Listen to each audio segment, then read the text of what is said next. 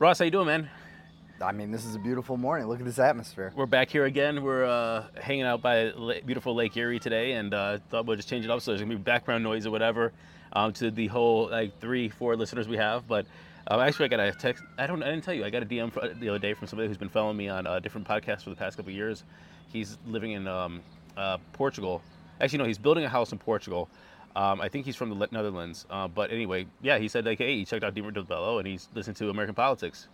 I mean, I, I'm loving what we're doing. It's like I said, like I've said a number of times, it's therapeutic because I think the news we get is uh, just out there to kind of miseducate you and madden you, you know, and and talking through some of the realities of what we're trying to live through. I think it's therapeutic. So if you're having fun, what the hell? I know, 100%. So, okay, let's start with the Trump indictment. Trump got indicted. Um, boxes and boxes and boxes of top secret classified documents, whatever, uh, was found in bathrooms and basements and storage areas and so on and so forth. Um, what, what, do you, what do you think about all this, man? Well, not much different than um, any of the prosecutions, whether they've been civil or, or criminal at the federal level. Um, I think the the complaint, which I did read, is uh, pretty damning. I think we know Trump for years has kind of told us all, right? I could go out to Fifth Avenue, uh, I could shoot somebody in the head with a gun, and I wouldn't lose any votes. Um, so he definitely does what he wants to do, and I assume that the complaint is true. I assume that this stuff was illegal. Um, yet, I also assume that people are kind of done with seeing the world through a, a lens of, hey, you broke this law, you have to get prosecuted, you have to go to jail. I think for many, for me personally, working in the just the Justice Center, some people call it the Injustice Center for seven and a half years. I've seen a lot of injustice in Cleveland. I mean, we know it exists, right? Uh, driving while black, all kinds of. All right, things. so we can't we can't be talking about um, you know uh, those things with, with Trump and documents. I don't think those go But I- together. I So, think uh, you do you do you think that this is injustice? No, no, no. I, I, I think what Is would it- be are, We, are we really saying that injustice is uh, what No, no, no. I think he should probably, you know, either do a plea deal or get found. You know, we would have to hear all the facts. I don't like saying people are guilty when we haven't had a trial, but assuming the complaint is true, let's for this discussion assume the complaint is true. okay?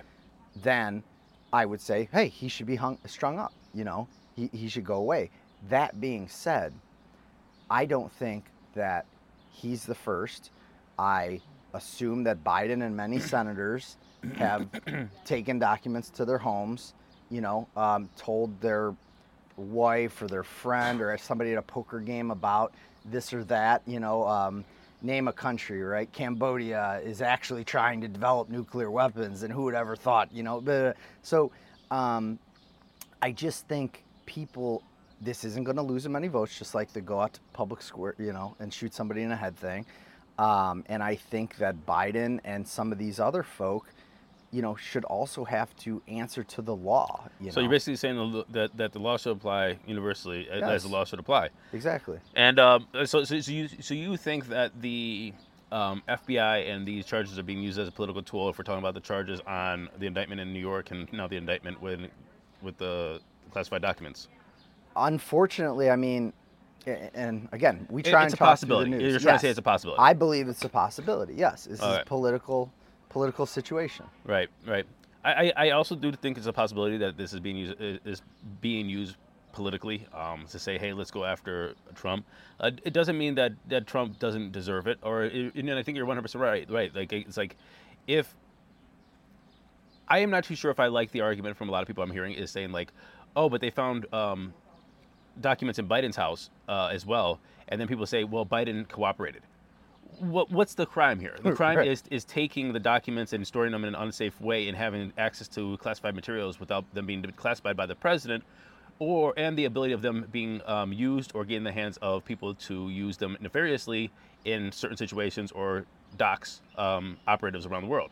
That is the that is the issue. So uh, I, I I think that there's a lot of kind of like weird um, kind of like you know um, making up like why this is just making shit up when it comes to like different people. It's like, oh well, Pence had documents. Oh well, Double he- standards. Yeah, he he, yeah. he, co- he cooperated. Do- uh, Biden had doc- documents. Oh well, he cooperated, which is true.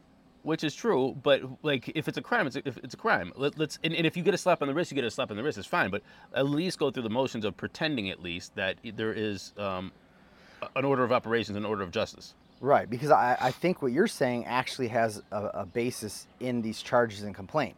It's like counts one through mm-hmm. 31 is you have documents you shouldn't have. Right. And then counts 32 through 45 or how- however many the rest of the counts are are conspiracy conspiracy to not cooperate. Right. Okay. Yeah. Exactly. exactly. So, if you have documents and you've kept them uh, in in a, in a bathroom or a room in your house, or, or I know Trump's always saying Biden has him a garage or something like that. Which he But, did. yeah. Well. I think Okay. Yes. next so to his Corvette.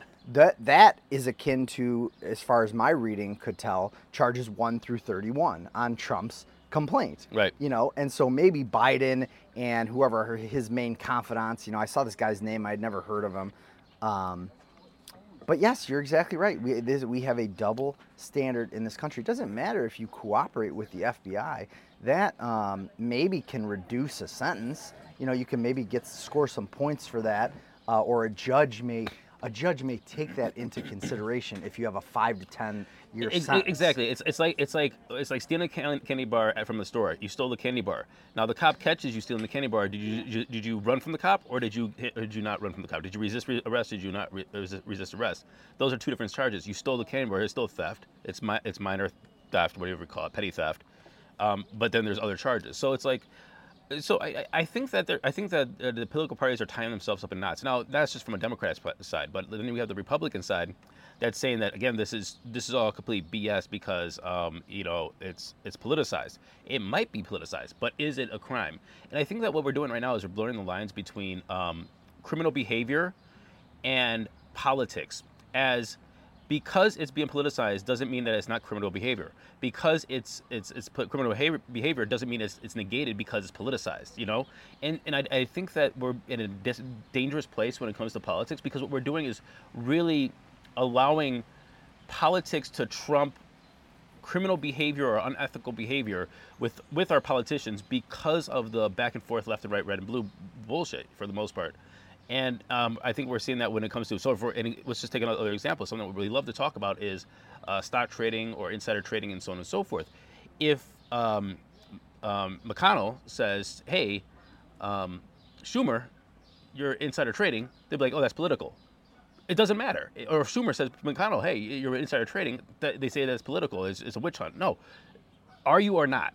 Right. And it doesn't matter where it's coming from. The, the fact is, we have to have you know universal ethical legal behavior. Yeah, they, they named the last proposed bill, which which you know you put a gun to my head, maybe bet my life savings on it. I'd never bet it to pass.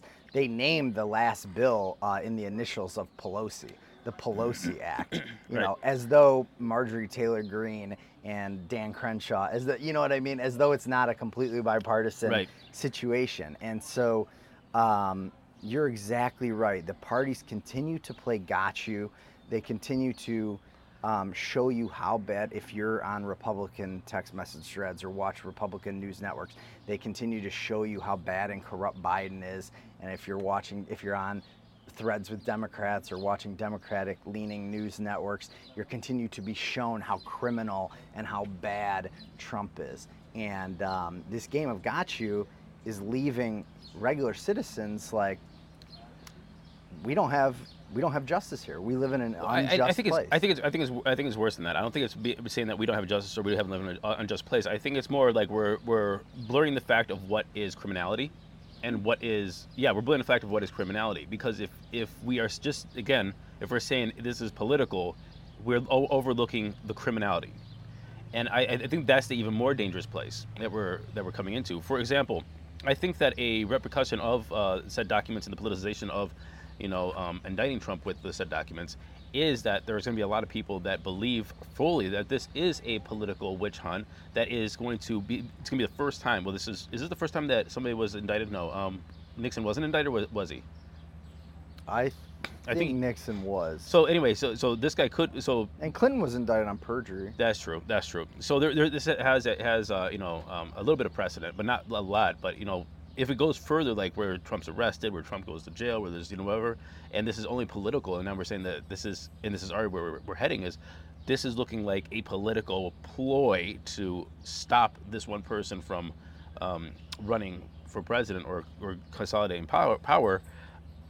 I, I'm worried of I'm, I'm worried about you know uh, unrest, civil unrest. Oh, of course, and, and that's how Team Trump is framing this now. They're not even saying it's well. Of course, they do say it's a witch, witch hunt, but they've even moved to um, what got done against him. They're now calling it election interference. Mm, They're mm. saying, you know, y'all want to vote for me. I'm leading in the polls. I got 75 million votes last time.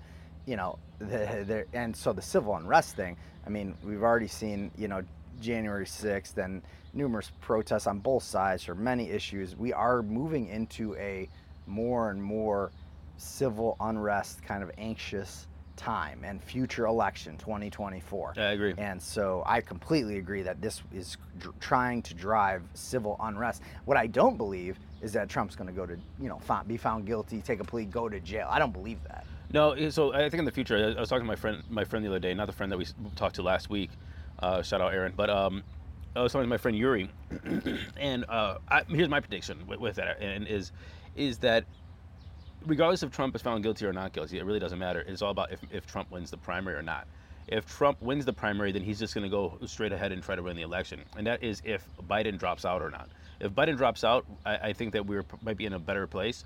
If Biden continues to go forward and he wins the primary, I think that everybody says like, oh, why would anybody think that Biden can win against Trump this time around if he already won one first time?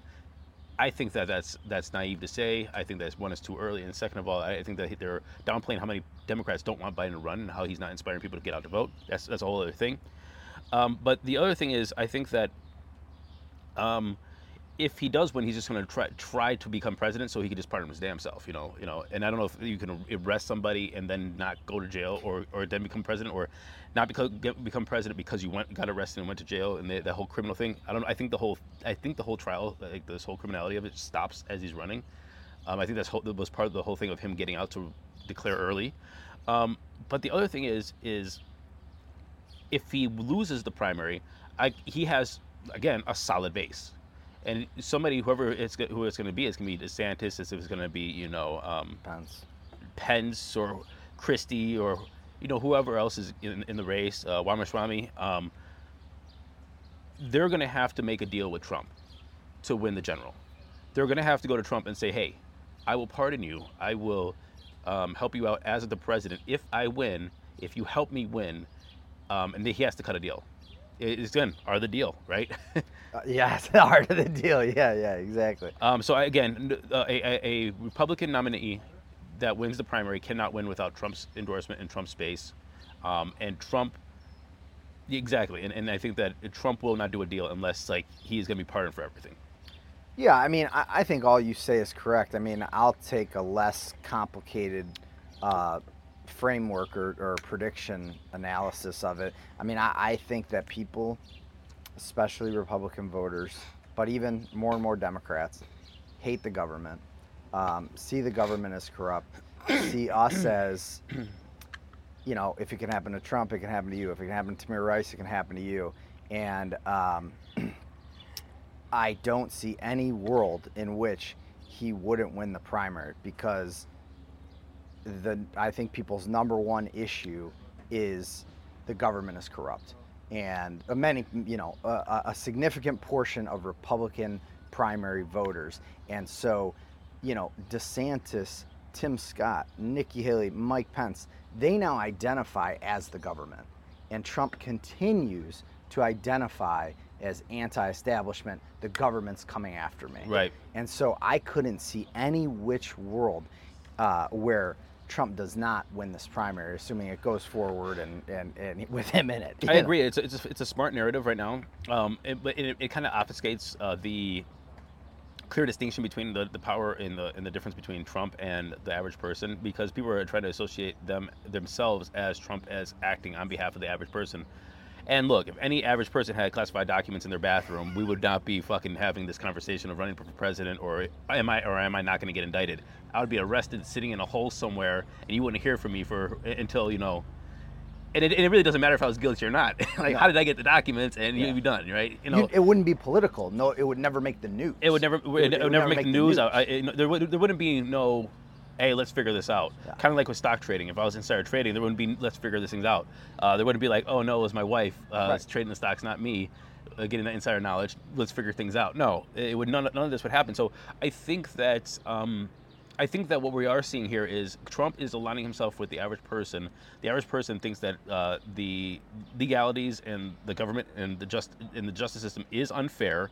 Uh, there is a complete distinction between the way that we're taxed, the way that we're charged, the way that we pay, the way that we um, work, the, the, the, the, the wages that we earn, our retirement, our health care, and everybody else. Trump's associating with that, but we, I think everybody has to re- realize that he is far detached from the average person. exactly. Um, and I think that that's a weird, that's an interesting place where he's going brand wise, but not, it's not reality. Hey, I've been on this train for, uh, I mean, almost since 2016. He is playing the role of anti-establishment, but he, in fact, I, I, I argue, and people think I'm crazy, that he is the establishment. And I don't think our lives change. I don't think policies change very much, whether you have Bush or Obama or uh, Biden or Trump. You know, and, and so he's trying to make it that hey, the FBI is a politically corrupt just the FBI and the CIA, not your not your local law enforcement, not your state law law enforcement, but the FBI and the CIA are politically motivated to get me. You got like literally the biggest spider behind you right now. Um, it's on this little thing right here. You might want to blow it off the edge. Where? Yeah, look at that thing. If you're not worried about it, that's fine. It. I can't see it. All right, then it's fine. I'll keep an eye for, on it for you. That little guy? That little guy? That, You- that no, I'm talking about right here on the back of my chair. No, man. Oh yeah, I see it. Oh my gosh, that is scary, man. You're gonna oh, you're gonna have to keep an eye out for me. I can't blow it off. I'm not trying to annoy it. All right, man. All right. It- it should Let's be- go, let's it should go. be fine. All right. Any, anyway, So uh, yeah, I, I just think that um, it's branding, it's it's campaign consultants, it's Steve Bannon. I think it's really smart. I think it's easy to see Joe Biden as our government, as um, Big Brother, if you will. I'll, I, you know, if I catch Biden doing a dumb tweet, I'll always respond, "Hey, Big Brother!" You know, Joe Biden's been in charge for like 40, 50 years. You know, Donald Trump was in charge for four. You know, and so I think it's phenomenal political branding. Uh, if you buy it, and that's your choice to buy it. I don't buy it, and I don't think he'll go to jail for all right. this. So what do you think about Pence jumping in, in the race? I think I think personally, Pence jumping in the race. People are under. I think people are underestimating Pence. I think that he's he's the only person that go on record to be um, pro national abortion ban. The evangelicals and the pro um, or the anti-abortion people are really going to side with him. I don't think that he's going to get the majority of the vote, but you know, picking up four, five, six percent is not not going to be unheard of for him. Right. Um, which is going to hurt somebody. I don't know if it's going to be hurt, hurt the people who are supporting Trump before, or that could have supported De- DeSantis because of his uh, passage of the six-week Florida bill um, and signing that into law. Um, but I think that Pence is being un- underrated right now. Um, I- I, I- am I- probably one of the people that would underrate him. I mean, I went on his website to see like what he was proposing, and there was no policies on there. It was it was a narrative about you know we're the most pro-life candidate of all time or something like that.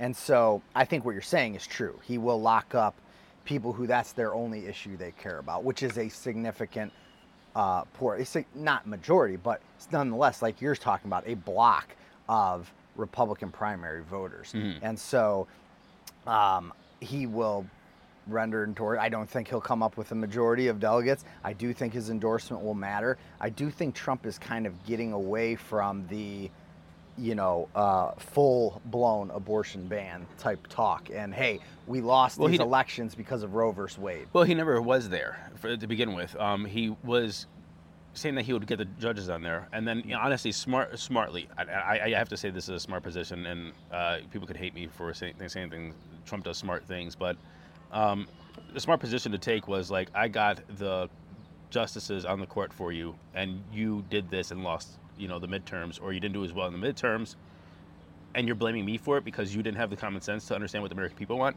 And I'm like, that's a really good point. Yeah. you know? Um, and then so he's backing away from that because he understands like, wow, people are starting to think about this, you know? Um, and this is why Pence was the only person to go on record to say, I will support a national abortion ban. Um, and, and I think that even, and this is showing, I think, a lot, that block of people, and like I said, it's probably like three to six percent um, that are going to turn away from the DeSantis, the Trump. Haley, and so on and so forth.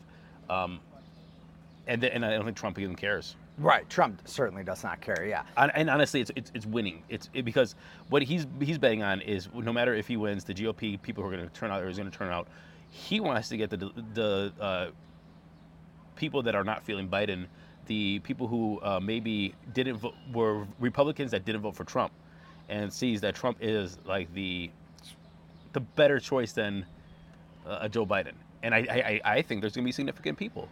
And again, he doesn't have to. Everybody says, "Oh, well, he's not going to get more votes." Last time Joe Biden got 81 million votes, and he got 75 million votes. Remember, uh, when was the last time a Republican candidate won with the majority of votes? They didn't. they get, they, doesn't it's, happen it's electoral college, and so he doesn't give a shit about the majority votes. If it's 75 or 76, where are those other million votes coming from? Is it coming from Wisconsin, Pennsylvania? Is it coming from Arizona, or is it coming from? Yeah, the Trump, the Pence slice of it, it, it will be interesting. I mean, I think it'll be. I still think people vote to. Sometimes they sacrifice their issues. I mean, I know, unfortunately, I know I've done it. I'm probably not going to do it in the future, but for you know winnability, um, and, so I do think some of those. Um, We'll talk about that really quick. Okay. What does that mean? Um, sacrificing issues for winnability. Well, I probably have never had a candidate that I'm fully in lockstep with. I'm very anti-war person. I'm very I would love the criminal justice system to become more just. That's always been a super important issue for me.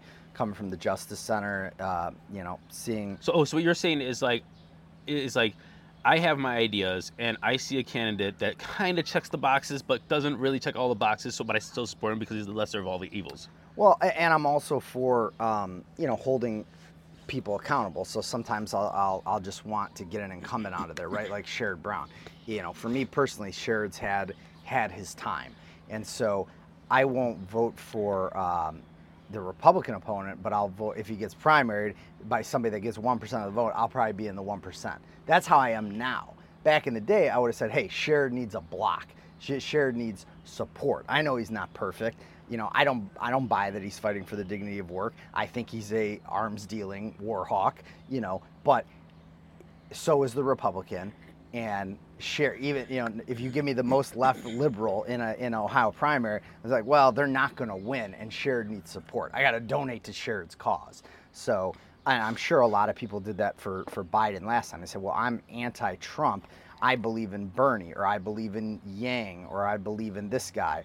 But you know they they bought that narrative. Biden's the only one that can beat Trump. I didn't agree with it, but I know a lot of people bought that. You Right. know, and he did end up beating Trump. So I think some people just said, well, why am I going to give this guy Yang my vote? Why am I going to give uh, Marianne Williamson my vote? We need a candidate that can defeat Trump. Right. Now, you know, again, I would have said, I, I'd have gone to the sheets on it. Hey, Bernie can beat Trump.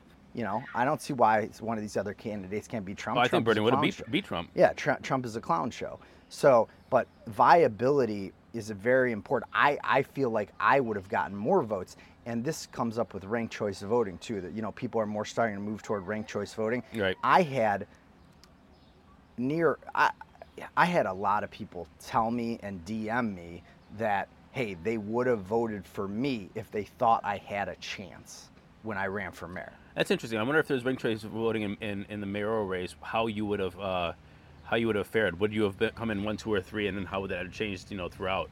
Oh, that's that, that's interesting. I mean, isn't that that's pretty much how Eric Adams won in New York, right? Well, they had ranked choice voting, and yeah, there were two, I think, more truly left liberals that probably stole votes for each other, but there was ranked choice voting, so that didn't absolutely kill them. I don't really know how that played out, so I don't want to say that's how he won, or because they had, I think, I mean, ranked that's choice. how uh, uh, what's her name, Pelota from um, Arizona, uh, Alaska won, right? I, I'm not familiar. Because they, they, they thought that um, um, Oh, what's her name? I, I'm, I'm, I'm, I'm, I'm losing it. She, she Sarah ran- Palin? Yeah, Palin. They, they thought Palin was going to be the front runner, but I, I, I think that was just ranked choice voting that got her into, into Congress. Um, Eric Adams, I think that's how he smashed through the primary. Again, Andrew Yang was the favorite to, favorite to come out there, but he actually, with ranked choice, came in number fifth.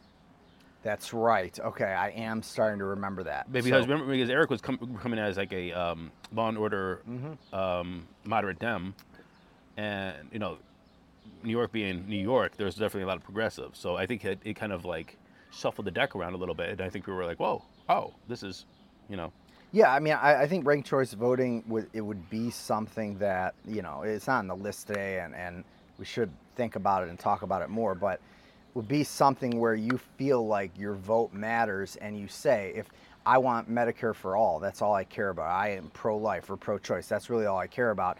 And the main, the candidates with all the funding and all the media behind them, um, he's good. you know, are not are not really fighting for that cause. So I want to vote, you know, for the candidate that is stumping for what I care about most. And so, you know, for me in Cleveland, I was I would argue I was the only one talking about stadium funding, you know, funding billionaires of the of the seven. So again, I got a lot of DMs saying, "Hey man, thanks for thanks for running. You ran a great campaign.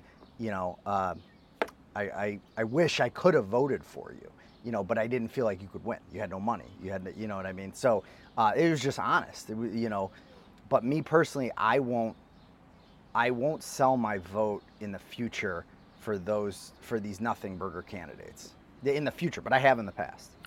Speaking of uh, candidates, I was going to say nothing burger candidates, but speaking of candidates, RFK came to uh, Twitter Spaces uh, between uh, the last time we spoke and, and now.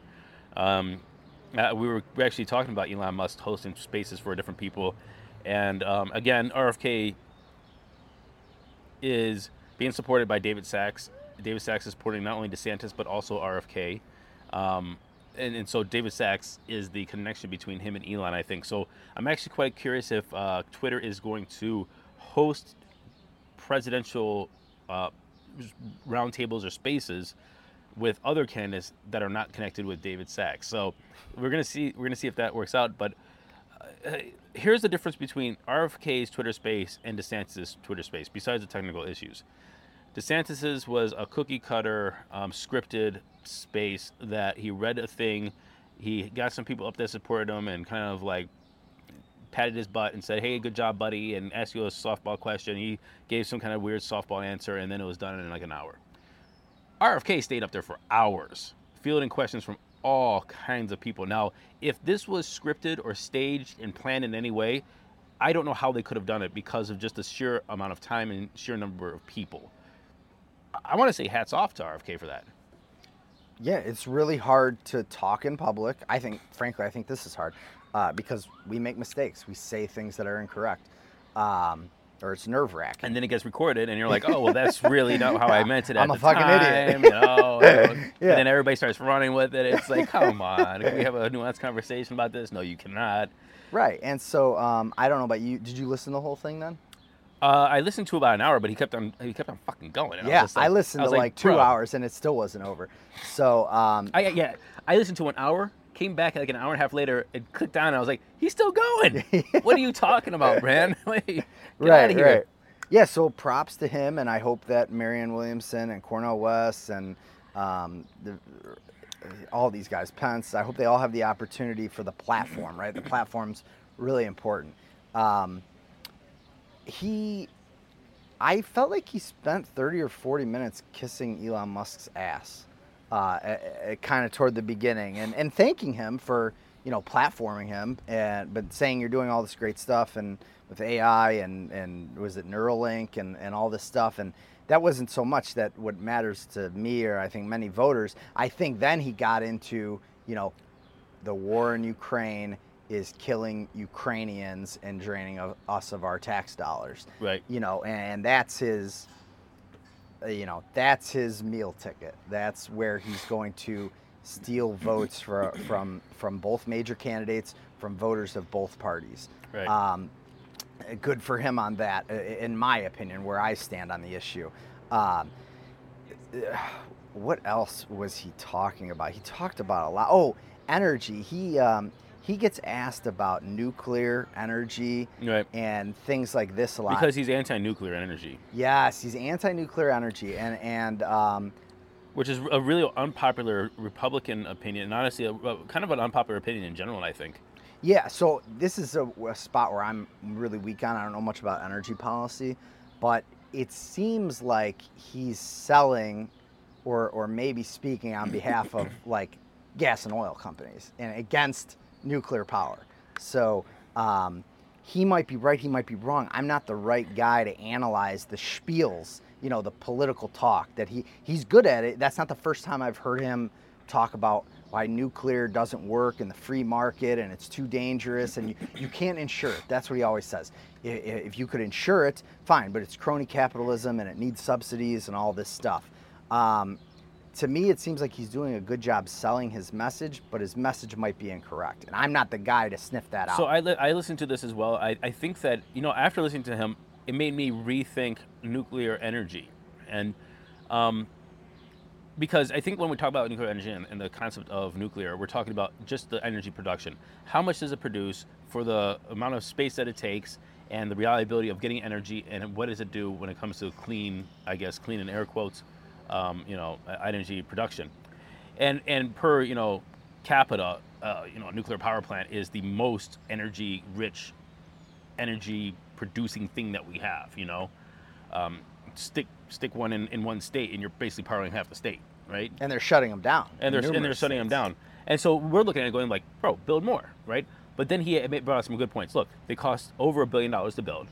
They you, they're uninsurable because if something happens, the insurance company is wiped out.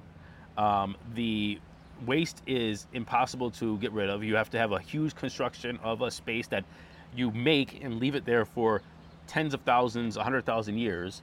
It's like this is not the answer to our energy problems. And you know, once you start talking about the, the numbers of, and it, it is there is subsidies to it. So once you start, start talking about the numbers of building, construction, storage, waste disposal, waste management, the future future of that waste management that's going to last for tens of thousands of years. I don't know if anybody's going to have a deed of the land going like, hey, there's something bad there that's going to kill Got everybody. to store it for 30,000 years. Right. Um, and then uh, the the ability that it could something could happen, and then everybody's just kind of like shit out of luck. He makes a good point. I mean, the counterpoint to that is like, why aren't we uh, dealing more with solar? And everybody's like, oh, but it gets cloudy. That's this, that's another stupid argument because uh, solar panels have developed in a way that you know, if there's light outside, it's taking energy out of out of the, the because sunlight is From the sun, yeah. it's from the sun. It's you know it doesn't matter if there's cloudy. It doesn't even have sun out there to just beam right on the solar panel um, because they can they're still going to operate. So people are saying, and, and then people are wondering like another uh, another thing about energy production. People are looking at um, fusion. You know, nuclear energy is fission. Uh, they're talking about fusion like the sun, and they're like, well, why use why spend so much money on fusion when we have a major fusion reactor out there? It's called the sun that we just harness their energy, and then there's different ways to do that. So you know, I think he might have a good point. I mean, and, and, and, and last thing I want to say is like, well, let's talk about the repercussions if we needed energy now, and we're talking about coal um, and the dirty non-green energy, and the long-lasting repercussions of, uh, say, CO2 or carbon emissions or pollution, to uh, opposed to say the long-term effects of nuclear storage or waste or a nuclear disaster. You know, I, I you know, I I told my wife this week because this is the second or third time I've heard him give this spiel, and you know, coming from the Justice Center and civil law, uh, when you talk about insurance policies, that actually hits home to me. Um, I told my wife this week, I this, this is going to be what makes me learn more because the last thing I do is err on the side of repeating what a politician says is true. mm, That's mm. the last thing I do. So Mm. um, for me, this is a Uh, let's, say, let's say that again because that's important right there. the last thing that I do is err on the side of taking some what a politician says is true. All right. Well, And so um, he delivers the spiel well. He has a lot, like what you were saying about DeSantis, he has a lot of charisma and what seems like genuine passion toward these environmental issues. DeSantis has no charisma. He has no charisma, yeah. And I think RFK, um, you know, does have charisma. I, I think all the Democrats that are not Biden have have their own brand of charisma. Right. But um, just because he seems well researched, and I get it. He was an environmental attorney, helped depollute the Hudson River. Um, you know, is is saying he cares about people with vaccines and, and censorship and, and all this stuff. It doesn't necessarily make it true, even if he believes it, right? That's if you're a Seinfeld fan. What does George Costanza say, right? The you're not lying if you believe it to be true, you know. And so um, he may believe all that stuff about insuring it and storing it and it being dangerous. It might be true. Some of it might be true. Some of it might be false. But for me, it triggers into me. I got to learn more about energy policy. I, I think that's. I'm gonna say I, I, I'm, I'm just gonna nitpick, and I don't know if I have to learn about energy policy. I'm gonna have to learn learn more about energy production, consumption, cost, and insurance. Um, I think policy we're talking about government and how they want to interact like different energy policies within the the, the, the nation. Um, but no, that's a really good point, Ross. That's a really damn good point.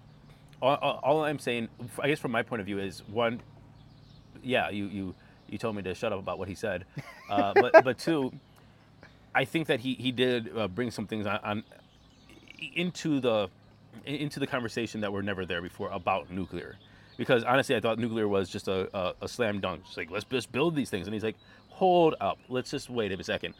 Look at all this stuff. And It's like, oh, oh, okay, well, okay. Well, well, that's why he and all these candidates deserve credit, and you for running, and I think me for running, is because you're making people think and listen and call you out, give you credit where maybe maybe you think credit is due on a topic that you know about. Like me, I know a lot about the criminal justice system, you know, and then say say oh no he's completely wrong on this topic that i actually know a lot about right and so rfk deserves a ton of credit for like you were saying going for two and a half hours on twitter spaces doesn't mean he gave you two and a half hours of cold-blooded truth you know right. what i mean but he's bringing these things to the forefront of the discussion which right. is why he really deserves a lot of credit and people got to run and you can't give an 80 year old guy an eight year unopposed term. You know what I mean? So.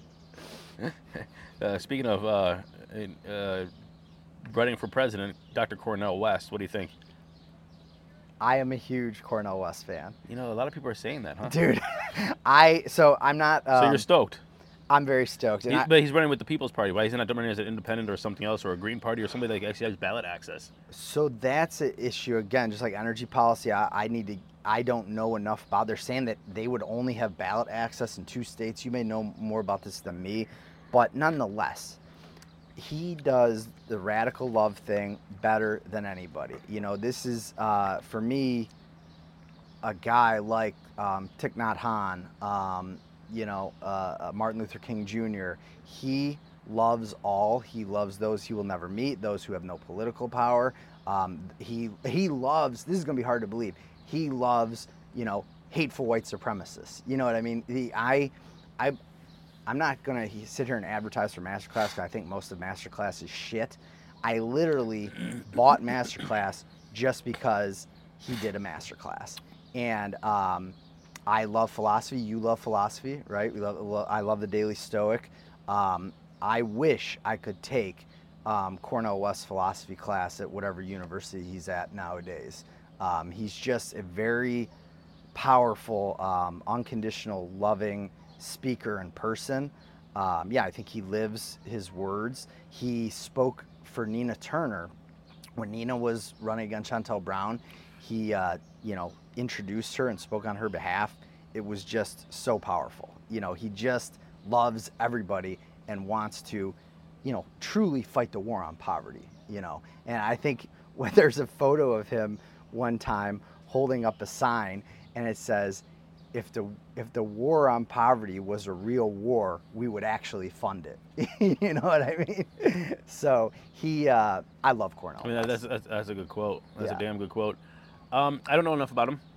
I, I, I don't I don't know. Um, I'm just looking at it like it, what his chances to win, and if you're again, this is a lot why a lot of people who are independent or green or peoples or forward or whatever eh, whatever party you want to put in there run as a Democrat or Republican because they have ballot access in 50 states.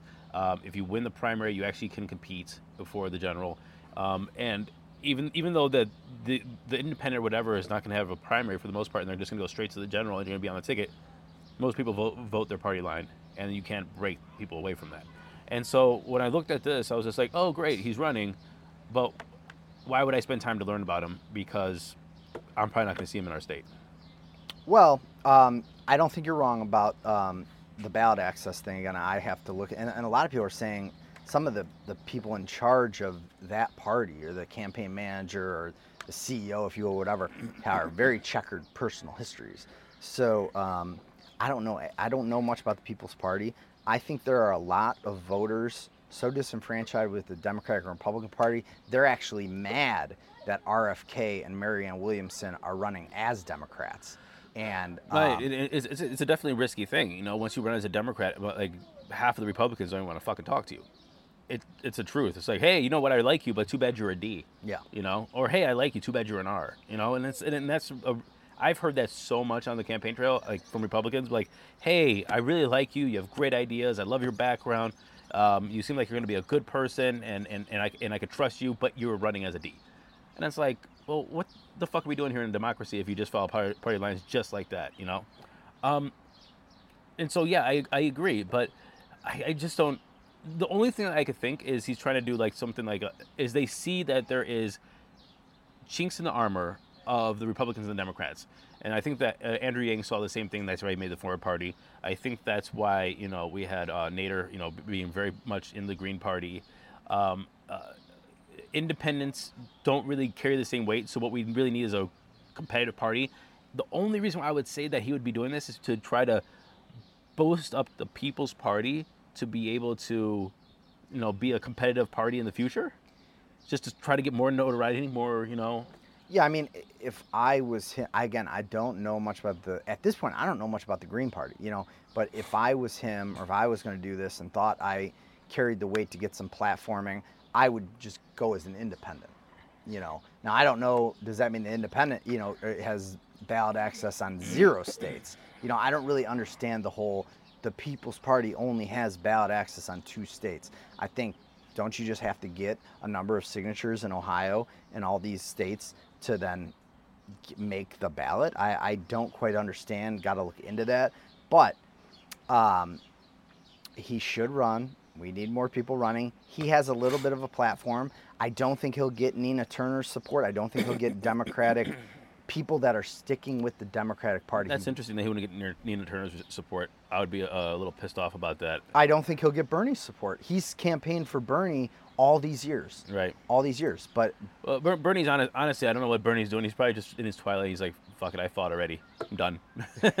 like he, he, like I don't understand what he's doing, but I mean, it's probably screwed him twice. He's probably just saying, I don't know. How many, how many more years does he have on his term?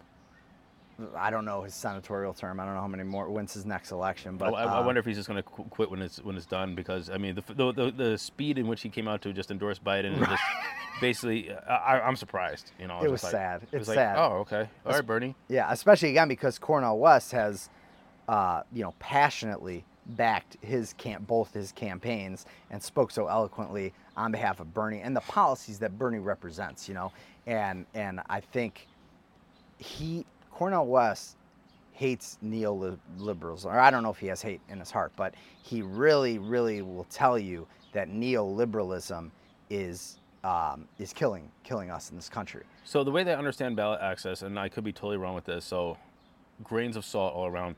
Uh, so I was talking to people that are involved with the Forward Party right now, and they said that um, what they need to do is they need to get enough support to be recognized as a party and then people can register as a forward party candidate in Ohio. But until that happens, it doesn't exist. Okay. You know, so so they have to do that and then submit it to to uh, you know Secretary of State, and then if it's recognized as a party, and then you can come on as you know a forward party candidate. Um, and so until your party is recognized, it is not recognized. So running as an independent again has its own. It's just I'm a guy running for office. You get on the ballot for the general election. Yeah, interesting. Uh, you know, I know you know, you know, you, met with Yang and stuff like that, and and right. I don't know if Cornel West spoke to that party. You know, I don't know if if that party stands for genuine policy change beyond UBI or, or which is genuine policy change. But but you know, I know Cornel West is big in the Medicare for All movement. and has always been big in the Med- and I don't know where the Forward Party stands on that. I'm assuming at least the People's Party said, "Oh, we're for Medicare for all," but uh, he just declared like three or four days ago. Right, So, right. Uh, you know, I Did you watch put- his campaign video? I did.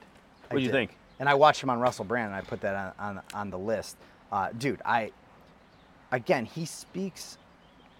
Everything that he does transcends our bullshit.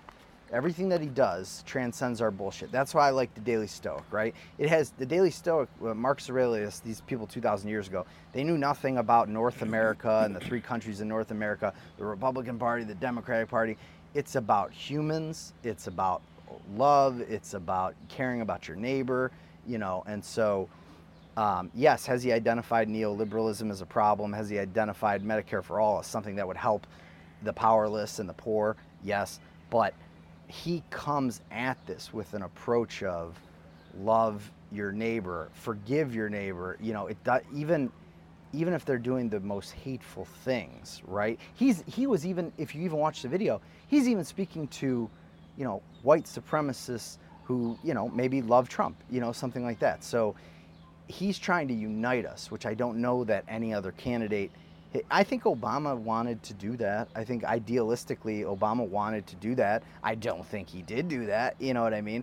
But are are we going to get back to being the United States of America, or are we going to get back to kind of hating this group that you've been taught to hate?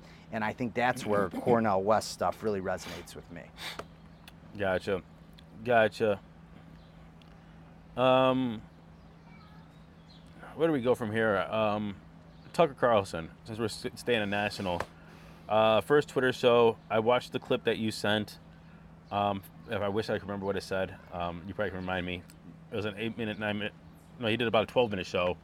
Probably been watched by 20 million people so far. I thought it was way more than that. I thought there was 20, I thought there was 90 million, uh, um, 90 million impressions on Twitter, Oh, and then there was 20 million f- watches. Gotcha. Um, but then it was liked about a million times as well. So, we'll, we'll- look, legacy media is fucked. Um, oh, by the way, I heard that they that Fox let Tucker go because it was part of the deal agreement with um, Dominion. yeah. So they're I don't know if we talked about that already. Not uh, no, we haven't talked about that, and, that it seemed like Tu- a guy that's writing Tucker's autobiography, and then Tucker retweeted it with some eyeballs or whatever, basically maybe akin to, this is this is my truth. You know what I mean? I can't. Maybe he can't speak about it. Maybe they have all of confidentiality agreements. You know things like that.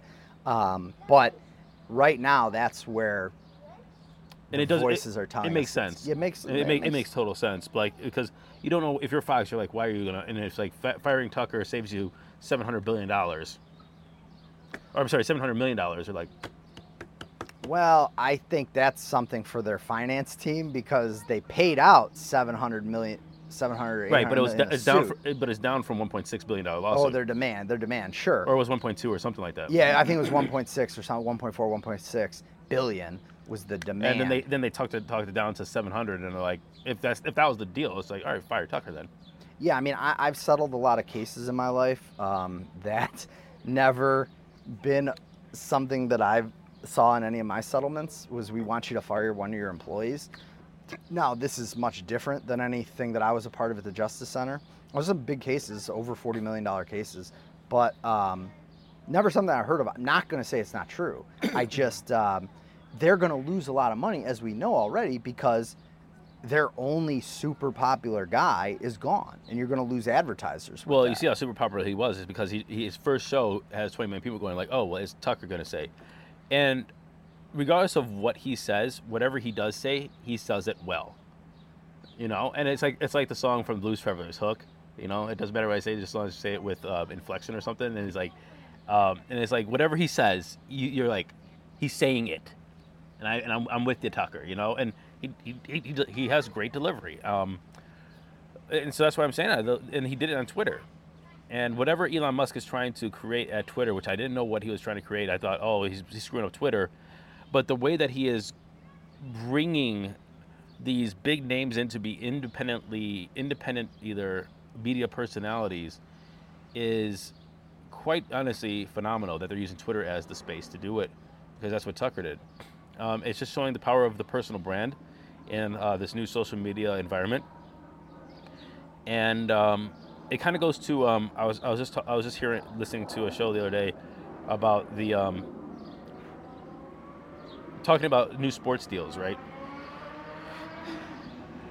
And uh, they were talking about the I think it was the Ronaldo deal. You know anything about that, or was it Messi? I don't know about his new. Yeah, Messi's coming to the MLS. Yeah, and, and for like for like for like part ownership as well. Oh, right, right, right. And, and so what what is what is what they're doing is they're leveraging their brand and saying like, hey, you know what, Eh, hey, you know what, I am a brand and I'm gonna get eyeballs. So if I am part of any organization, if you're talking about like not just like the Cavaliers but the NBA, um, you're gonna get eyeballs on me. And, I, and it's just showing like how important that is the personal brand and it's quite phenomenal Oh yeah, and, and and frankly, you know, influence trading and taking stock or holding stock in something that you're going to help using your influence is not new. Uh, I, I saw an interview of Charles Barkley talking about. I didn't see that new movie Air with uh, you know about when they put the put the Nikes on Michael Jordan. it's on my watch list I'm But yeah, it's on find my watch list. But Charles Barkley said Michael Jordan told me, "Hey, don't take uh, a flat payout in a contract. Say no, you can keep that money. Give me stock in Nike. You know what I mean? So if I'm going to promote Nike, and this is back, you know, in the '80s, not early '90s, you know, give me, give me stock. So uh, it's not new, but it's we're seeing new platforms, right? Rumble, um, Rumble, and now Twitter as a uh, as a platform that will host these spaces, these debates, these news shows, if you want to call it that. I think branding anything news is questionable. Um, but like what you said about Tucker and the way he sells, the way he delivers, it's, it's more akin to RFK than DeSantis, right? DeSantis, no charisma. RFK, a little bit of charisma. Seems like Tucker has a lot of fuck the establishment charisma, right you know, and, and, um, right again, I take a lot of the things he says with a grain of salt. What he said about um, basically, it seems like America is trying to pin the Nord Stream 2 pipeline explosion on Ukraine. And Seymour Hersh's reporting would have you, have you believe this is a complete American operation. We use American divers, blah, blah, blah, blah. And uh, what that first episode really, to me, the message that he was trying to get across to the 20 million or the 90 million, whatever you want to say, is that I can't believe Ukraine blew up the Nord Stream 2 pipeline. They're telling you Russia did it. Of course, of course, Russia wouldn't buy, wouldn't blow up the Nord Stream 2 pipeline. Right. And so Tucker used that 10 minutes or 12 minutes, however long it was, um, and that was it was twofold. It was one, Ukraine did this. It was two, the the media is here to miseducate you. It's what you're not. It's what they're not allowed to tell you, and that's why you need to come to me and Twitter. You know, and so it's very interesting. He's he I, he's probably gonna get a, a suit for this. Uh, I, I don't know if they're gonna win. Um, he, he got paid. He's he got paid by the by Fox. Fox said keep the money, but you're gone. Um, he- has you know a non compete. Is gonna give the money back. Is the lawsuit even gonna be as much money as he can make on Twitter? Who knows? The guy's well off. I don't really give a shit. They're not gonna take the money that he has. Just gonna take the future money that he could make maybe. But um, this is gonna be interesting to see how it comes out and it wouldn't surprise me even if he gets sued for a lot of money that um, Elon Musk comes and pays his bills. Oh, of course. Oh, yeah, indemnify him. You know, so, like, hey, yeah. oh, you got sued for 100 million, uh, 100 million Yeah. dollars from uh, uh, Fox? Okay, here I'm gonna pay that. You stay on my plat- pla- platform. exactly. Plus, here's 100 million for you to, for you to be comfortable right for su- for sure. Um, because he's worth it. it's he he has the uh, the arena. He's in the middle of the arena. okay, wait. I don't know if I don't, I don't know if any any salary is worth 100 million dollars, but I will say that he can make it back, and Yeah. he can and he can make it profitable. he can bring Twitter the advertising revenue that Twitter desires. Exactly. Um, and, and so I will keep. wa- I the thing about me is, I really like to watch everything and try and pick it apart as best I can with my limited knowledge. So I will continue to watch Trump. I, di- I didn't see his speech in Georgia the other day after he got indicted. I will watch all these Tucker th- mon- monologues or whatever he's doing. If he's going to have guests, I, w- I try and watch a lot of stuff on Rumble. If Biden, you know, spoke, I would listen to every word Biden said. You know what I mean? If he spoke. if he spoke, I would listen to every word he says. Right. So uh, I'm trying to keep up with Marianne Williamson RFK, and, and we should all do that. If we want a democracy, we really need to try and follow all these See, the, the, messages. the interesting thing is, is I think that right now there's no excuse to not follow them and keep up with everything, and to actually cross party lines and just follow people because of the way social media is uh, created now. Before you had to sit down and watch the person. Now they have clips and snips and whatever. And I'm not saying that this is the best way to consume their information. I'm not saying you're gonna get the the right way or whatever, but you can definitely tell um, different aspects, and you can pick out different aspects from body cues, facial cues, tone, um, you know, about these people in general. So there's no there's no point to not watch a clip of every person if it's only 20 seconds, 30 seconds, or so on and so forth, while you're scrolling through your phone. I mean, or, or playing Candy Crush or whatever. So there's really no excuse anymore. democracy is a sport. You know, you have to be an active participant. You've got to be an active participant. So Mm. you maybe you don't have to run like me or you, but at least uh, demand more of our leaders at this point, or our people who Well- are saying they want to be the leader. Well, yeah, I, I demand more of more of the citizens because Yes. a lot of citizens, you know, um, are just not involved, and I and I, I say it over and over and over again. I go out every, ev I go out daily to go see to talk to people to uh, you know campaign for different things to be on the ground, and you just see the same people. And we have a population of what two million in this damn county. And you just see the same people showing up every damn where, and you know that's not the two million people. Of course, it's a very small, you know, niche group of activists in Cleveland, and like you said, countywide. And they're, you know, they're the best people. They're the best people. Don't always agree with them on every single issue, but the fact that they're participating, Yeah. you wish more people. just show up and Would- you don't have yeah. to do anything you don't have to say anything just show up and listen and then maybe ask a question or Right. make a statement or tell somebody how you feel or or, or, or, or, or whatever i want to go back to uh, pay I, I said something a little bit ago that I said i don't know anybody who's worth $100 million i want to take that back but i do want to say that i think that because you're a sports guy i think let me, t- let me tell you why i'm asking this. Me and my brother were looking at uh, the mlb um, team salaries. Payrolls. huh? Payrolls yeah the total payrolls right? And and my brother made, made a comment to me back because i was like hey you know what? You know, you know, the the in, the indians back in what 94 to 94 to 98 99 whatever they were excellent. Monty's like yeah because we were paying paying our players. And he's like it was it was it was one of the top you know team payrolls in, in the league. And i was like bullshit. And and sure enough go, went, went to go look back their payroll was 78 million dollars and it was number three in mlb juxtaposed to today, we are at, uh, near the bottom at what 78, 80, Something similar. something similar, and the top is around 300 and 376. It's like the Mets or something. Then it goes down to like the Yankees at 270. What the hell happened? And so, so the, these payrolls are going up, and my brother's like, we just got to pay more. But is this actually sustainable to be paying that much for you know in, in the league and how the inflation and the salaries have gone up so far? And I'm just juxtaposing that to people like Ronaldo that got the billion dollars to play for Saudi, the Saudis. Like, is a player? I mean, only he's going to bring in eyes and you know, uh, whatever marketing, and you could just you know sell ads with, with with him playing for your team, and people will go watch the team because of that. But a billion dollars? I mean, where did we come from? You know, uh, you know, a player making you know 20 million, 30 million, 40 million, you know, to 100 million dollar contracts to billion dollar contracts, and now we're talking about Messi possibly turning this into 1.62 billion dollars. What the hell happened? I mean, and it- this is the same conversation we're having with Tucker. It's like people are saying, "Hey, Tucker, come to my channel for a hundred million dollars." Okay, and uh, and like now it's like it's like, and I, I know if somebody so if Tucker wanted to get like you know a quarter bill to go for to go to somebody's channel, they'll probably pay. Oh, I agree with that. I, I absolutely agree with that. Like where, where do this where do these salaries and these cap, these caps when sports or or even um, where did this money start coming from like this? Well, I do think it's, um, you know, wealth divide and, and capitalism and inflation, all those things, the people at the top, right? Um, they're the ones that can pay this, not me and you or anybody around here. Even though Bay's very nice, not, you know, nobody around here can can afford that. But uh, Elon Musk paid 44 billion for Twitter, right? So we are living in an increasingly uh, uh, wealth divide world where they have so much at the very, very, very top, and agencies, right? Uh, Cleveland has IMG. Um, agencies are very powerful and good at what they do. Uh, they get in the media. It to me, what was very interesting about this was Lamar Jackson not using, not using an agent to negotiate his deal with the Ravens. And a lot of people were saying, well, the Ravens just aren't going to sign him. They're just done with him.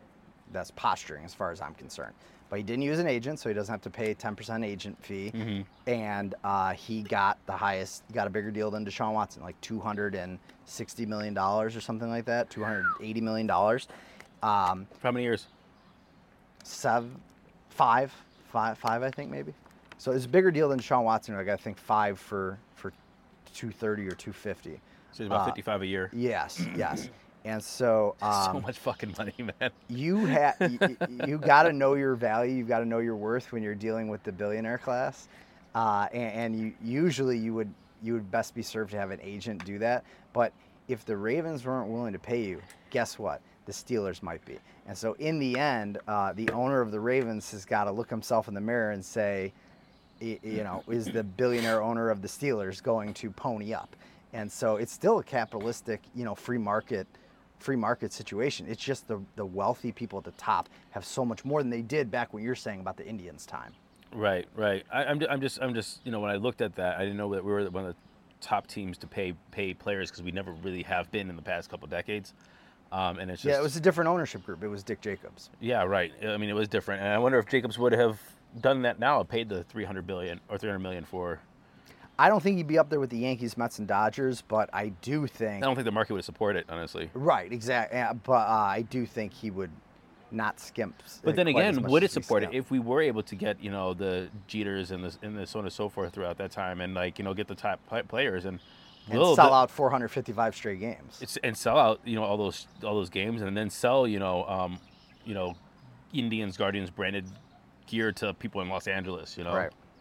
Um, Yeah, it would change. It would change the equation. It would change the equation. That's uh, that's really interesting, man. It's just so, it's just so much money. I don't want to keep harping on this because we got to move on, but I, I just I just see some of these contracts coming out, and it's just like maybe things are more public now because of social media, and we just didn't really know how much people made back in the day. But it's like it's like I'm just honestly shocked by how much money is being put into sports players, sports, these contracts, and even media deals anymore.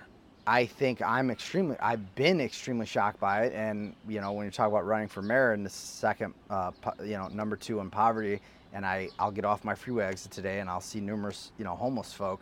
Um, wealth divide stuff and how much money they have at the top is is rough for for me to deal with based on what I know about some of my parts of my community. Speaking of your community, what is the Stop Cop City controversy? Oh, you haven't heard about this? No. Well, this is not our community. This is in Atlanta. Okay. and um, they're basically trying to use, um, I guess, an old prison ground, which may or may not be a forest, to put you know tens of millions of dollars, maybe hundreds of millions into. May or may not be a forest. Is it a forest or not? Well, that's part of the debate. That's Oh, I've really? never been there. Yeah, I've never been there. But environmentalists are saying, hey, this is a forest. The you know the establishment is saying, no, this is old prison. This is the old prison ground. So, um, but this has been a months long, months long protest, months long national news story.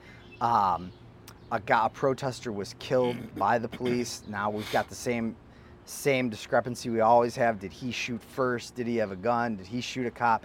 That happened months ago. Now just recently this week, they raided they raided the house of three three people who run a bail fund and they put them in jail. Just a bail fund. Like we have these everywhere. Um, and they said one of the charges is like conspiracy and charity and then they have an internal see this is the i don't know that much people should do, the, do, do some research on it. They have an internal discussion amongst police officers about how they're trying to choke point this group who's kind of leading these protests bailing people out of jail things like that. Um, so the vote passed. The two georgia senators Ossoff and Warnock they had come out on sunday the vote was to be monday on are we going to fund this this cop city uh, place on the old prison ground. Um, are, is the city council going to vote to fund it? Warnock and Ossoff finally came out with some pretty milquetoast statements uh, saying, hey, everybody has the right to protest. Stop locking people up just because they're protesting. You know, but then there's been some incidents. There's been vandalism. A, a cop did get shot before that guy got killed. So, um, how peaceful is it? the protesters would have you say, "Hey, here, it's all on video. We're not, you know, just like post George Floyd stuff. We're not uh, hurting anybody or vandalizing anything. So it's a really heated topic in the in you know, and, and, if you live in other cities where there's been police brutality and things like that, and people want to fight more funding, more militarization of the police, I just think it's a very significant issue. Um, I don't. Now they're trying to take it to the ballot. They're trying to do a, a initiative in City Atlanta to say they voted to pass it on Monday. They voted to pass it and fund it. I can't remember how many million it is, but the f- protesters are going to take this to the ballot box and kind of uh, put an amendment on there to withdraw their funding of it, funding and creation of it. But uh, the chance, like if you pull up videos of their city hall and the protesters and all this, this is a very significant topic. There's there people are really pissed off. The establishment doesn't know what to do, but as we know in most of our cities, they err on the side of supporting law enforcement, mm-hmm. and uh, so it's and one gentleman did die, uh, uh, like a local famous protester, Tortuguita is his nickname. Mm. He, he got killed by police, and so that's its own issue. Are there body cameras? Did he shoot first? You know, same old, same old.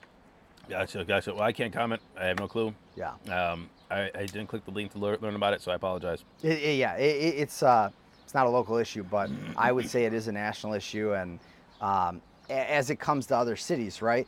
Is uh, what do we want to do with our municipal tax dollars? How much more money does the does the police need? You know what I mean? So we're getting attacked by these little white fuzzy things. Man. Midges, just, just like it's a Guardians game. Midges. These aren't the midges. These are. No, the, yeah, the white fuzzies. Well, these white fuzzies. The midges here too. There's carnage. I mean, nobody can see this on the video, but like, there's literally tens of thousands of dead insects around us.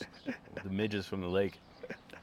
All right, last thing we have to talk about today is um, the SEC sues Binance and Coinbase, crypto.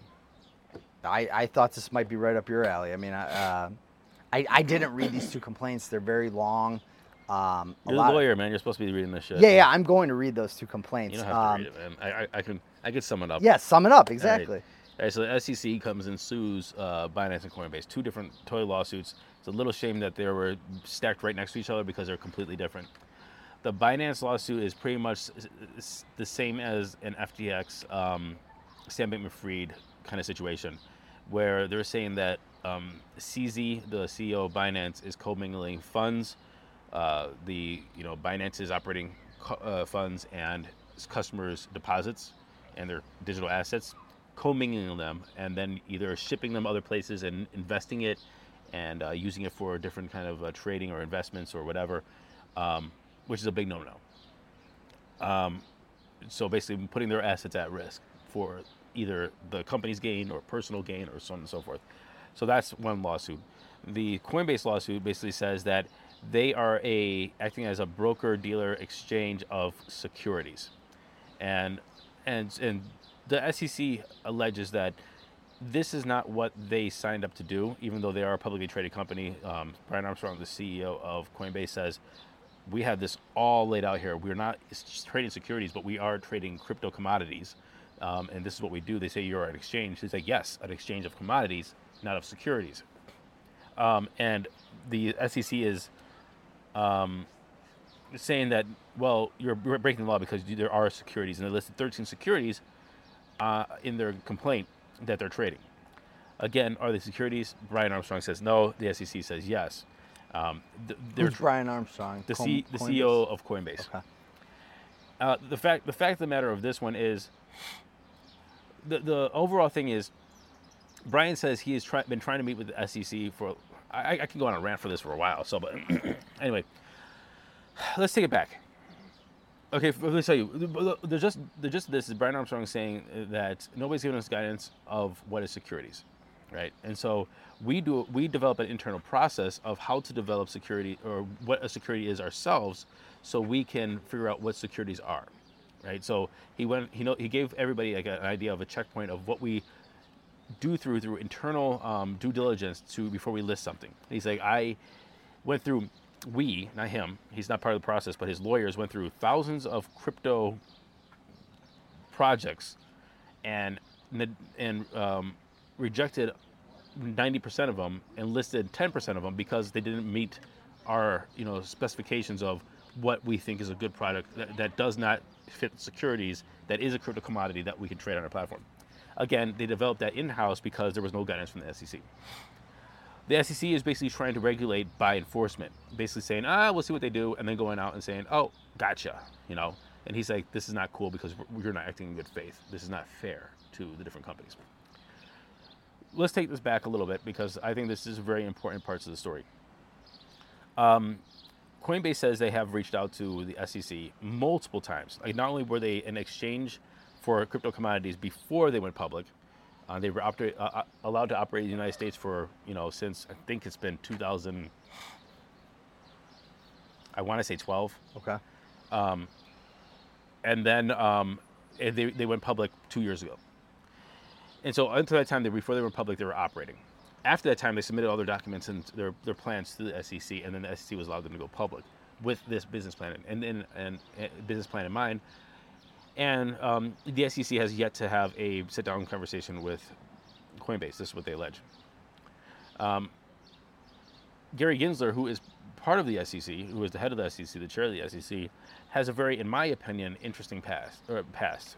Uh, not only was he a professor at MIT back in 2016, 17, 18, 19, uh, he's been on record on video saying that in support of cryptocurrencies and digital technology, digital assets, and blockchain technology. Now he's went a total shift from that um, and saying that everything out there is securities. Again, we don't know what that means yet. Um, we'll, we'll wait for it to go through the courts. There is a very big connection between, and this is just conspiracy stuff right now, but I think that it is um, interesting because, again, one thing we talk about here between me and you a lot is once you find out the connections, you almost find out the motivation. You know, so if you say, "Hey, why did Nancy Pelosi vote a certain way?" But then we see that she made a million dollars from the something that she's shorting or trading against, it starts to make more sense. Hashtag follow the money. Hashtag either follow the money, hashtag follow the connections, and so on and so forth. Right? Kind of like um, Joe Manchin. Why right. is Joe Manchin so so in support of coal? Well, right. he has a lot to do with coal in his businesses in West Virginia, right? Um, it just starts to make sense. So, Gary Gensler was a professor at MIT. Sam Bankman-Fried was a student in, at MIT at the time. Uh, Sam, Sam Bankman-Fried, Bankman-Fried's girlfriend, Caroline Ellison, was her father was also a professor at MIT. Her professor, her professor father was the boss of Gary Gensler while he was at MIT. Sam Bankman-Fried, Caroline Ellison and started a company together called FTX. Right. Um, they have met with Gary Gensler multiple times, and the SEC multiple times, as well as the Biden administration multiple times, um, and they actually had an office outside of outside of the White House in D.C. for lobbying purposes. CZ, the CEO of Binance, screwed their game up. The way that he did that is is that he was holding a lot of FTT tokens, which was the token of FTX. Okay. I'm not going to go into why they have tokens, but that's a whole, that's a whole other, a shady thing. Yeah, um, that's your other podcast. That's that whole world. Yeah, so I'm not going to tell you why they have tokens, but whatever. But long story short, is CZ, the CEO of Binance, uh, said that he's going to sell his token, a lot, which forced a, a, a, run on the exchange in that token, making the, people realize that FTX did not have the funds that they claimed to have. Destroying their business, destroying their reputation. Found out that they were uh, commingling funds. Guys arrested. We're to see where the charges come. Everybody's flipping on Sam Bankman-Fried somebody's to go down for something. Um, not, but but then we have still that circle circle of of people, everybody knowing each other. Gary Gensler knew Sam, knew Caroline. Caroline uh, was the daughter of his old boss. He's now the chair of the SEC. They met multiple times. Now he's suing these different companies. I'm not saying that there's any collusion. I'm not saying that there's anything nefarious. I'm not saying right. that you know whatever, but something people should check on. Sure. That's all I'm saying. That's all I'm saying long story short, what are the results of this? Here's the thing that I think everybody needs to know is that um, places like Robinhood, Binance has a U.S. arm called Binance US, and Coinbase are, are the basically the only places that people in the United States can buy and sell these uh, digital assets. Some of these digital assets, like uh, Cardano and Polygon slash Matic, um, are being called securities. And so now um, Robinhood will not uh, allow you to trade in them. Binance is not allowing um, US dollar conversions to these things. And now Coinbase is the only place where you can trade them, but it's still not certain if they're securities or if they're going to continue support of these tokens. What is happening for the American people now, that have exposure to these digital assets that might be securities or might not be securities is that these companies are pulling away from support of them, and now the American people that have investments in there are holding holding the bag because now we have no on ramp or off ramp, or if there's only one place to you know buy, sell, or trade these these these different assets. For example, me, I bought um, probably around two thousand, three thousand dollars worth of uh, Matic on Robinhood. They sent me an email a couple days ago that says we're not supporting it anymore. Matic was already trading at a lower price than I bought it for. I was losing money, 600 bucks. Um, I tried to take my Matic out to put it to Coinbase to hold it there, which was crazy because what happened was is when you sign up for a Robinhood, I don't know if you have a Robinhood account, mm-hmm. but if you do have, a, but if you know, to get exposure to stocks and buying and selling and, and those those different things, you have to give them your social security, your name, your upload your ID, and so on and so forth. They do a complete check of who you are and confirm your identification. For me to send out my Matic to Coinbase or anywhere else or an external wallet, I would have to re-upload my ID, which is complete bullshit because they already have my information because I use the platform already, right? And it's connected to my bank account as well. They know who the hell I am the app that they used, or the third party app that they used to confirm my identity via ID, crashed four times in a row.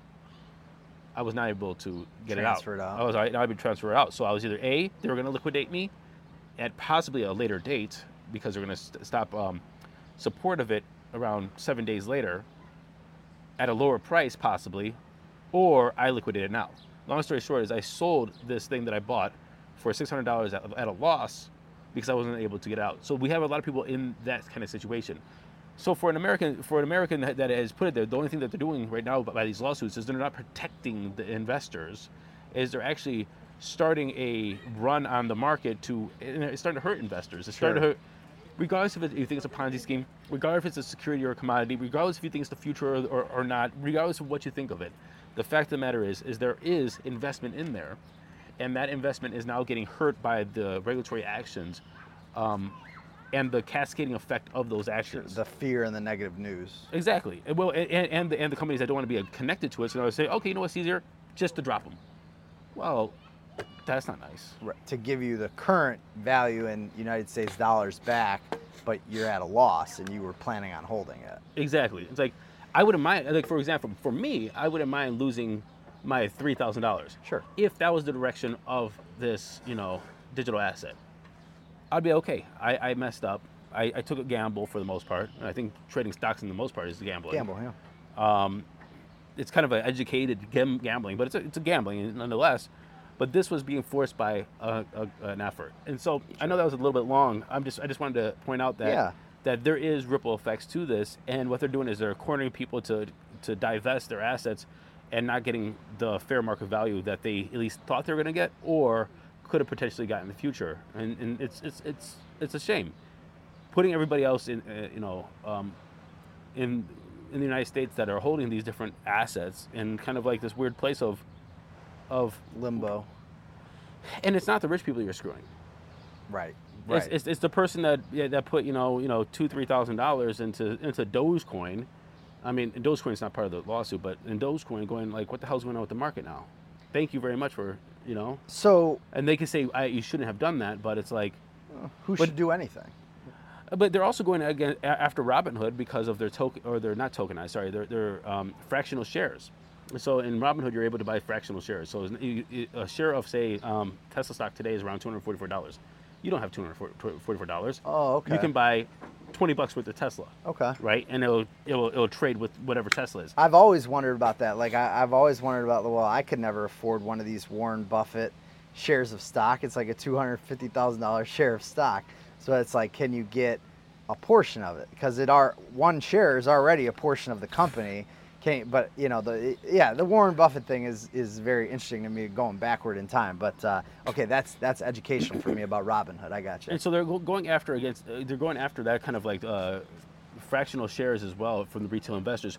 What they're basically doing, what they're saying is like, hey, retail investors, the average mom and pop person, people have lost money in like Robinhood. I'm sorry, in uh, you know Robinhood. Let's just call it you know with Wall Street bets and say GameStop and shit like that. Right, right. Dogecoin, they bought at 30, 40, 50 cents, and it's at 6 cents today. You've lost money. So the mom and pop who put money into whatever ha- are, down in money now. I'm not saying that they'll be down in money in the future, but they're down in money. people are trying to protect the, the mom and pop investor, right? So it could be coming from a good place. It could not be coming from a good place. I'm, I do not want to comment on that because I don't know their motive. What I am saying is it is preventing the average person, the average retail investor, from participating with no past to participate now. And now we're putting that whole market in turmoil.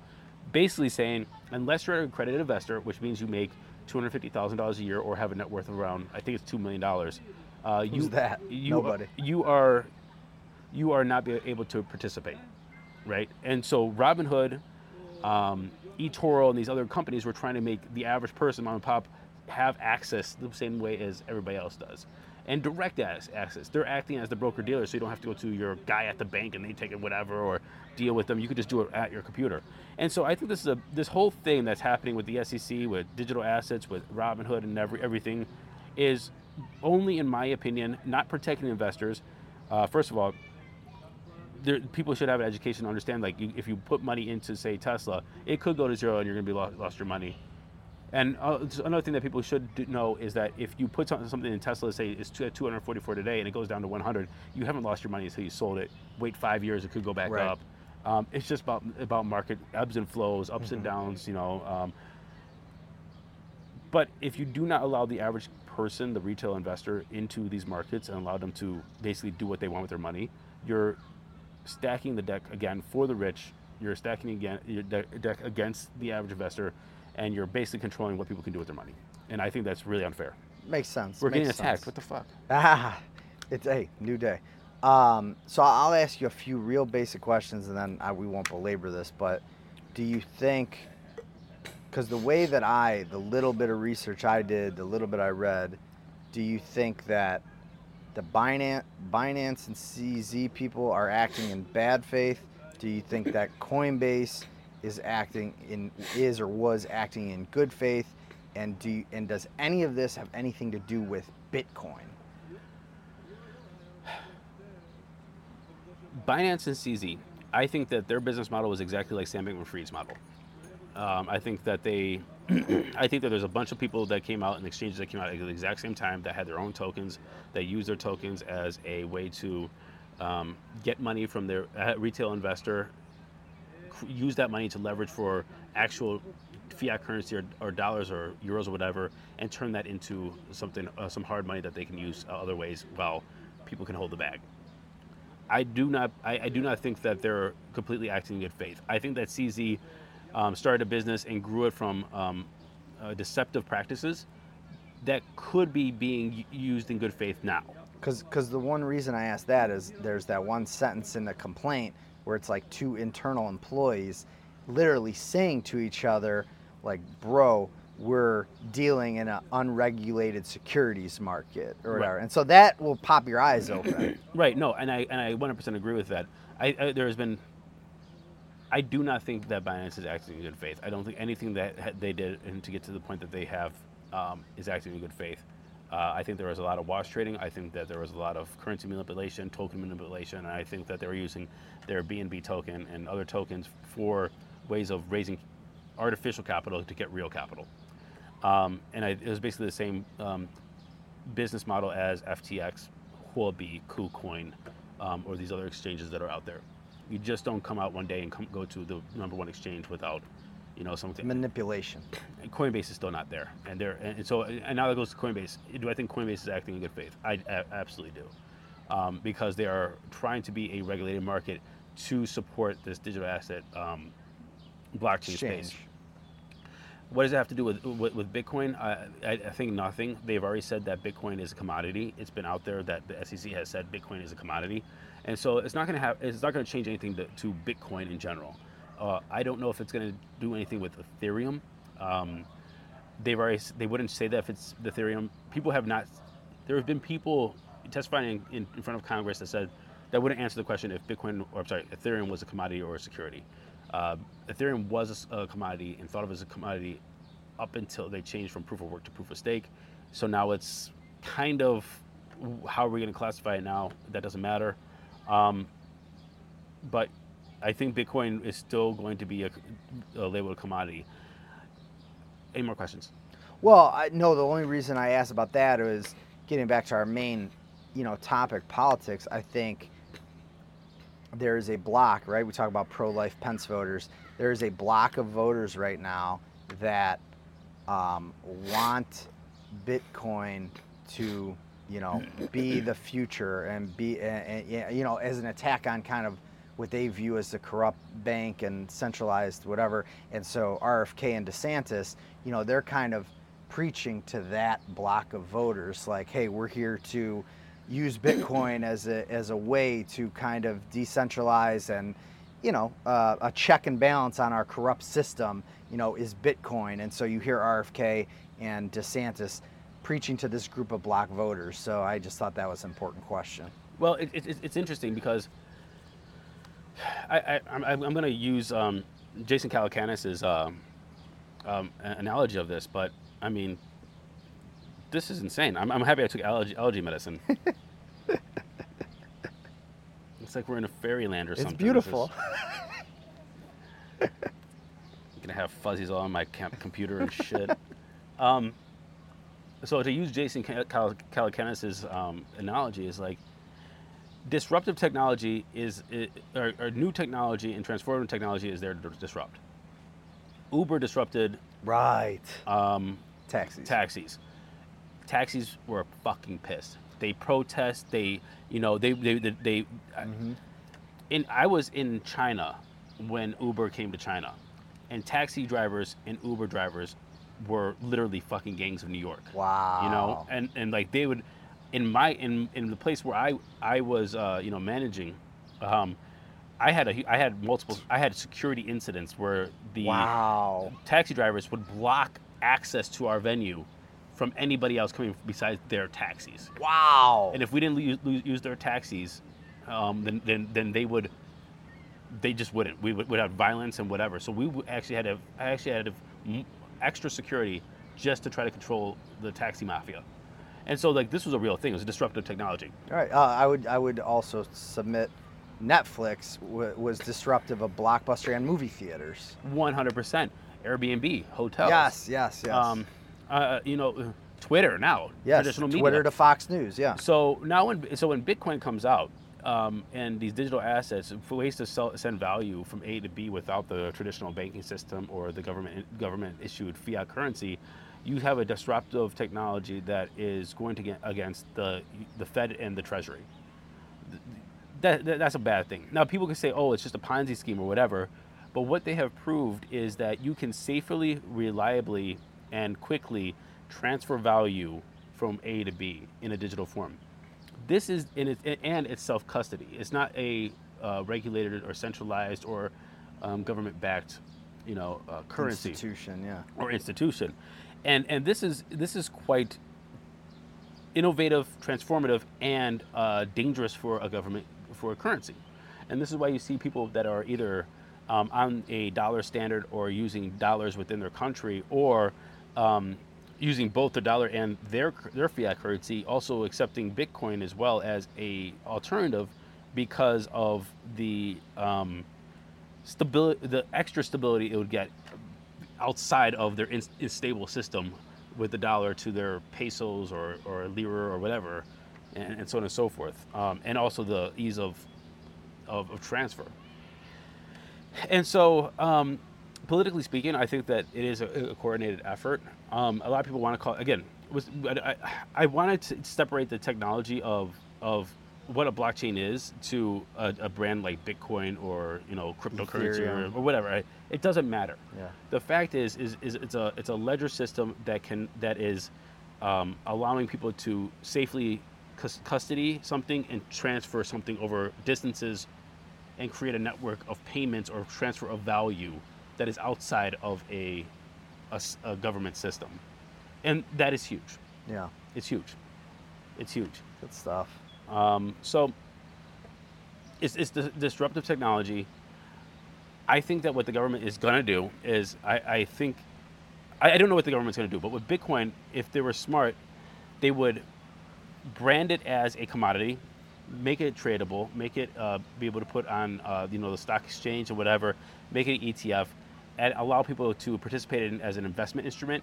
So they kind of tamp down the idea of using it as a extra blow Mon- up the dollar. extra monetary system.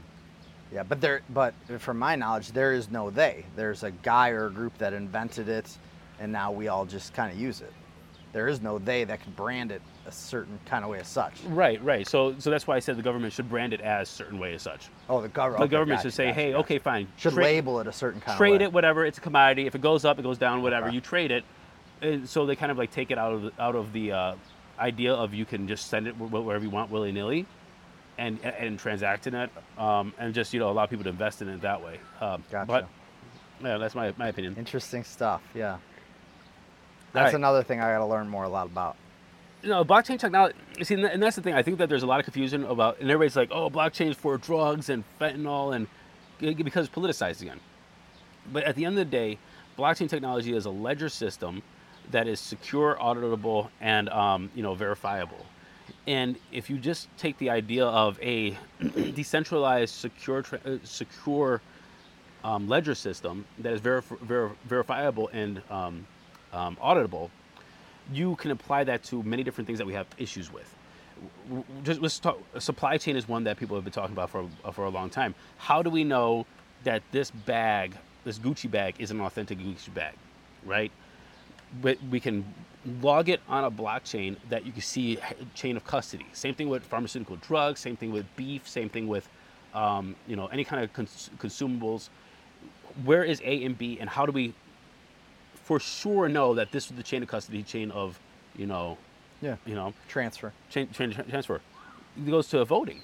Like how, how do you how do you know that everybody says like I don't trust it because where's my ballot? You know, why there is technology out there right now where you can vote, see your vote go into a ledger, and it doesn't have to be on you. There's ways ways of of obfuscating people's um, personal identification, but see that the chain of votes tallying on a blockchain is, and, and you could audit it, and it's, it's full, fully viewable and decentralized. Um, that we can have a system where voting is never in question anymore. Right. We're getting attacked. We Yeah. got to go. Let's get out of here, man. Fair enough. No, no, no. We'll we'll do this again. All right.